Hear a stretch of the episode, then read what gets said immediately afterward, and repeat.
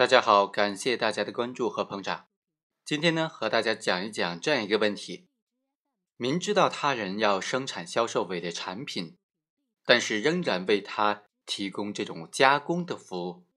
那么此时这种为他人加工伪劣产品的行为呢，应该怎么定性呢？因为如果认定为销售伪劣产品罪的话，但是又和他没有销售，只是负责加工，存在一定的矛盾。但如果完全不认为犯罪的话，这个加工伪劣产品的环节又是其他的被告人实施销售伪劣产品的必要的、必须经过的环节。因此，如果不认为犯罪，也不太合适。那这种行为该怎么定性呢？我们通过这个案例来分析一下。本案的主角是韩俊杰。他在筹备建设棉花加工厂，并且指派了付某、韩某等人从外地购买回来了一整套棉花的加工设备。在为崔某、于某等人加工棉花的过程当中，应崔某和于某的要求，韩俊杰从其他地方借来了一台打麦机，专用于加工回收的棉花，并且同意在棉籽当中掺入回收棉。最后呢，共计加工了劣质棉一百六十三吨，价值一百七十多万元，全部都由崔某和于某等人销售出去了。韩俊杰因此获得了加工费七万多块钱。在共同生产经营的过程当中，韩俊杰负责全面的工作，而付某呢，则负责购买机器和购买部分的生产用品。另外一个他的手下韩某呢，则负责购买部分的生产用品。本案案发之后，崔某和于某构成销售伪劣产品罪是无疑的了。但是韩俊杰和他的两个手下构成什么犯罪？构不构成犯罪呢？则成为争议的很大的焦点。辩护人就提出，购买设备它不等于非法经营行为，所以他的被告人没有非法生产经营的行为。而且起诉书指控三个被告人协助筹建棉花加工厂是没有证据的。在本案当中，对于三个被告人的行为该怎么定性？其实争议焦点就两个，解决了这两个问题，对他们的定性就非常简单了。第一个问题呢是，这种为他人加工伪劣产品的行为能不能构成生产销售伪劣产品罪呢？第二，仅仅有伪劣产品的加工的行为，但是没有销售行为，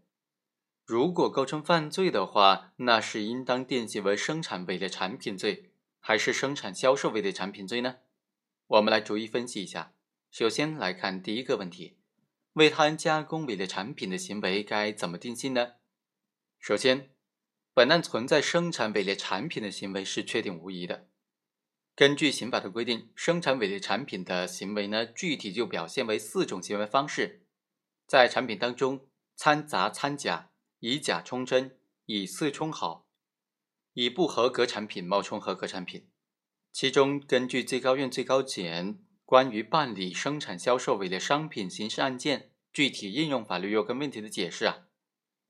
掺杂掺假呢，指的是在产品的生产过程当中掺入杂质或者异物，导致产品质量不符合国家法律法规或者产品明示标准规定的质量要求，降低失去应有的使用性能的行为，可见。半假半真就是掺杂掺假行为的基本特征。在本案当中，在为崔某、于某等人加工棉花的过程当中，应他们的要求，韩俊杰从其他地方借来了一台打麦机，专门用于加工回收棉，并且在籽棉当中掺入了回收棉，共计加工了劣质的棉花一百六十三吨多，而价值呢一百七十多万元。在具体的生产加工过程当中，三个被告人尽管各自分工不同，但是构成了生产伪劣产品的整个行为、整体行为，这是确定无疑的。至于为他人加工还是为自己加工，并不影响他行为构成生产伪劣产品这一性质的定性。可是问题在于，刑法明确规定的生产销售伪劣产品罪啊，其中要求是销售金额五万元以上才构成犯罪。那这是不是意味着光有生产行为还不足以构成犯罪呢？构成犯罪还必须在主观上具备销售伪劣产品的故意，或者客观上存在实施销售伪劣产品的行为呢？其实答案就是肯定的，因为既然法条当中规定是销售金额五万元以上，那入罪的时候至少要具备销售的故意，或者是客观上存在销售的行为。销售行为呢，可以从销售金额的规定当中直接推导出来，没有销售的就不会有销售金额。销售故意可以从销售金额以及产品的内涵当中得到反映。首先，根据《产品质量法》第二条的规定，产品指的是经过加工制作用于销售的产品。其次呢，根据主客观相统一的原则，销售行为内在的蕴含着销售的故意。至于牟利的目的，从法律规定的表面上看，似乎并非本案的构成要件。但是，既然将销售金额规定为一个客观的要件，与此相对应的主观要件就是出于获得非法利润的目的了。因为客观要件规制着主观要件的内容，如果客观要件要求实施某种行为的时候，行为人主观上必须认识到自己实施的是这种行为；客观要件要求发生某种特定结果的时候，行为人主观上也必须认识到自己的行为会发生这种特定的结果的。同样的道理嘛，当客观要件要求销售金额较大的时候呢，行为人主观上就是出于非法获利的目的。所以，当法律没有在故意之外明文规定行为的意图或者目的的时候，还不能够断然的肯定这个犯罪就不需要特定的意图或者目的。如果从法律规定的客观要件上看，要求行为人主观上必须具有与某种客观要件相对应的主观意图或者目的的时候呢，就应当肯定这种主观意图或者目的就是主观要件了。这个司法解释第二条对于销售金额就明确规定说。是指生产者、销售者出售伪劣产品之后所得和应得的全部违法收入，并且进一步指出说，伪劣产品尚未销售或者金额达到刑法第一百四十条规定的销售金额三倍以上的，就以生产、销售伪劣产品罪的未遂来定罪处罚。本案的特殊性就在于，三个被告人的行为表现为为他人加工。而并非不具有销售的直接故意，客观上呢没有实际的销售行为，也不具有销售牟利的目的，只是为他人提供加工的服务，收取报酬，获得加工费。应当注意的是，像这种来料加工行为或者是买卖行为、销售行为，在民法上呢有着明确的界限，是几类不同性质的行为，不应该混淆，不能够将交付加工成果的行为视为销售行为。加工承揽行为呢，指的就是承揽人以自己的工作用定做人提供的原材料为定做人加工成品，定做人接受该产品并且支付报酬的行为。加工承揽行为的标的是工作行为，买卖行为的标的是物。加工承揽行为当中的标的物只能够是严格按照定做人的要求来完成相关的工作成果，而买卖行为的标的物呢？则是双方约定的出卖人应当交付的物，加工承揽方收取的是酬金或者说是加工费，买卖行为呢收取的是价款，在通常情况之下，物的价款是远远的高于工作酬金的。在本案当中，加工生产的劣质棉花总共是一百七十多万元，而韩某等人获得的加工费仅仅是七万块钱，所以啊。辩护人所提出的起诉书指控韩俊杰生产的目的是为了销售和事实不符，辩护人提出的这个辩护意见呢，就应当得到特别的重视了。那这么看来的话，本案当中三个被告人单纯的加工的行为似乎不应当定罪哦。但是必须注意到的是，参与实施本案行为的并不限于本案的三个被告人，另外还有崔某和于某。根据法院审理查明的事实。崔某、于某等人不仅以加工定做的方式的名义受益，指使本案的三个被告人在加工棉花的过程当中，在籽棉当中掺入了回收棉，并且将三个被告人所加工生产的劣质棉花全部销售出去了。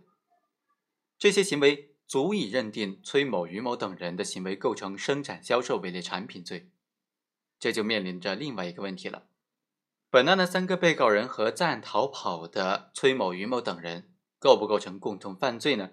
如果构成共同犯罪的话，本案三个被告人的行为性质就非常清楚了。根据刑法的规定，构成共同犯罪必须具备两个基本的条件：第一是有共同的犯罪行为；第二有共同的犯罪故意。在本案当中，三个被告人的行为构成了生产销售伪劣产品罪的完整行为的一个部分，这点是没有异议的。有可能产生分歧的是，本案有没有存在共同犯罪的故意呢？三个被告人和崔某、于某等人在明知所加工生产的劣质皮棉适用于销售这一点上是一致的，但两者销售的故意内容在客观上是不一样的嘛？崔某、于某呢，他是出于销售牟利的目的，而三个被告人呢，不具有该目的，仅仅具有加工取酬的目的。这种目的上的不同，决定了三个被告人对于销售行为所持有的一种不同于崔某、于某等人放任的态度。像这种主观意志、主观目的不同的情形，能不能认定为共同犯罪的故意呢？当然是可以的。共同犯罪故意，它并不要求各个共同犯罪人在故意的范围之内。故意的内容上完全一致，而且在存在组织犯、教唆犯、实行犯、帮助犯等等多种类型的犯罪人的共同犯罪当中，组织故意、教唆故意、实行故意、帮助故意，他故意的内容也必将有所不同的。认定共同故意范围的关键，各个共同犯罪人是否出于故意，并且彼此之间是否存在犯意联络，这就是认定共同犯罪故意的关键所在。对于具体犯罪故意的内容以及犯意联络的内容，则不要求保持一致了。也就是说，在有认识的前提之下，在具体犯罪的内容以及犯意联络的故意内容之上呢，各个共同犯罪人呢，既可以是希望的，也可以是放任的，既可以是出于这种目的，也可以出于那种目的，都不影响共同犯罪故意的形成了。所以在本案当中，崔某和于某等人呢，是负案在逃的。但认定该案犯罪的性质，仍然应当综合的考虑各个共同犯罪人的行为事实。认定本案三个被告人构成生产销售伪劣产品罪是没有问题的，但是在具体适用的罪名上，应当以生产销售伪劣产品罪，还是以生产伪劣产品罪来定性呢？从刑法第一百四十条的罪状来看，生产销售伪劣产品罪它是属于选择性的罪名。从理论上呢？本罪的具体罪名有三个：第一是生产伪劣产品罪，第二是销售伪劣产品罪，第三呢是生产销售伪劣产品罪。如果行为人只生产伪劣产品的，就构成生产伪劣产品罪；只销售的呢，则构成销售伪劣产品罪。既生产又销售，就构成生产销售伪劣产品罪，不实行数罪并罚的。但是根据本罪的立法规定，单纯的生产伪劣产品罪是无从成立的。因为如果生产者只是生产了伪劣产品，而没有推向市场，就谈不上销售金额较大，因此不符合本罪的客观要件。只有当生产者生产了伪劣产品，同时又推向了市场，才有可能销售金额较大嘛。但是在这一情况之下呢，行为人其实已经不是单纯的生产伪劣产品了，而是既生产又销售伪劣产品了。所以司法解释正是基于这一考虑。规定生产伪劣产品尚未销售的，以生产销售伪劣产品罪的未遂来定罪处罚了。一般来说，生产伪劣产品和销售伪劣产品，尽管在主观方面常常表现为刑法理论上的竞合关系，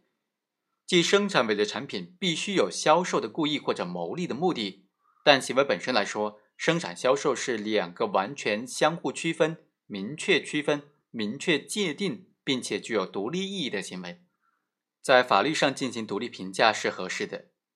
在本案当中，三个被告人所实施的仅仅是加工生产行为，没有任何的销售或者帮助销售的行为。如果把加工行为视为帮助销售行为的话，那就重复评价了嘛。单从理论上说呢，对本案三个被告人定为生产伪劣产品罪是妥当的，但实践当中和立法和司法解释相关的规定又是不相吻合的。与法定罪状的规定呢，又是相冲突的。所以啊，结合现有的立法规定，本案三个被告人的具体罪名只能够结合共同犯罪的理论分析，定为生产销售伪劣产品罪了。好，以上就是本期的全部内容，我们下期再会。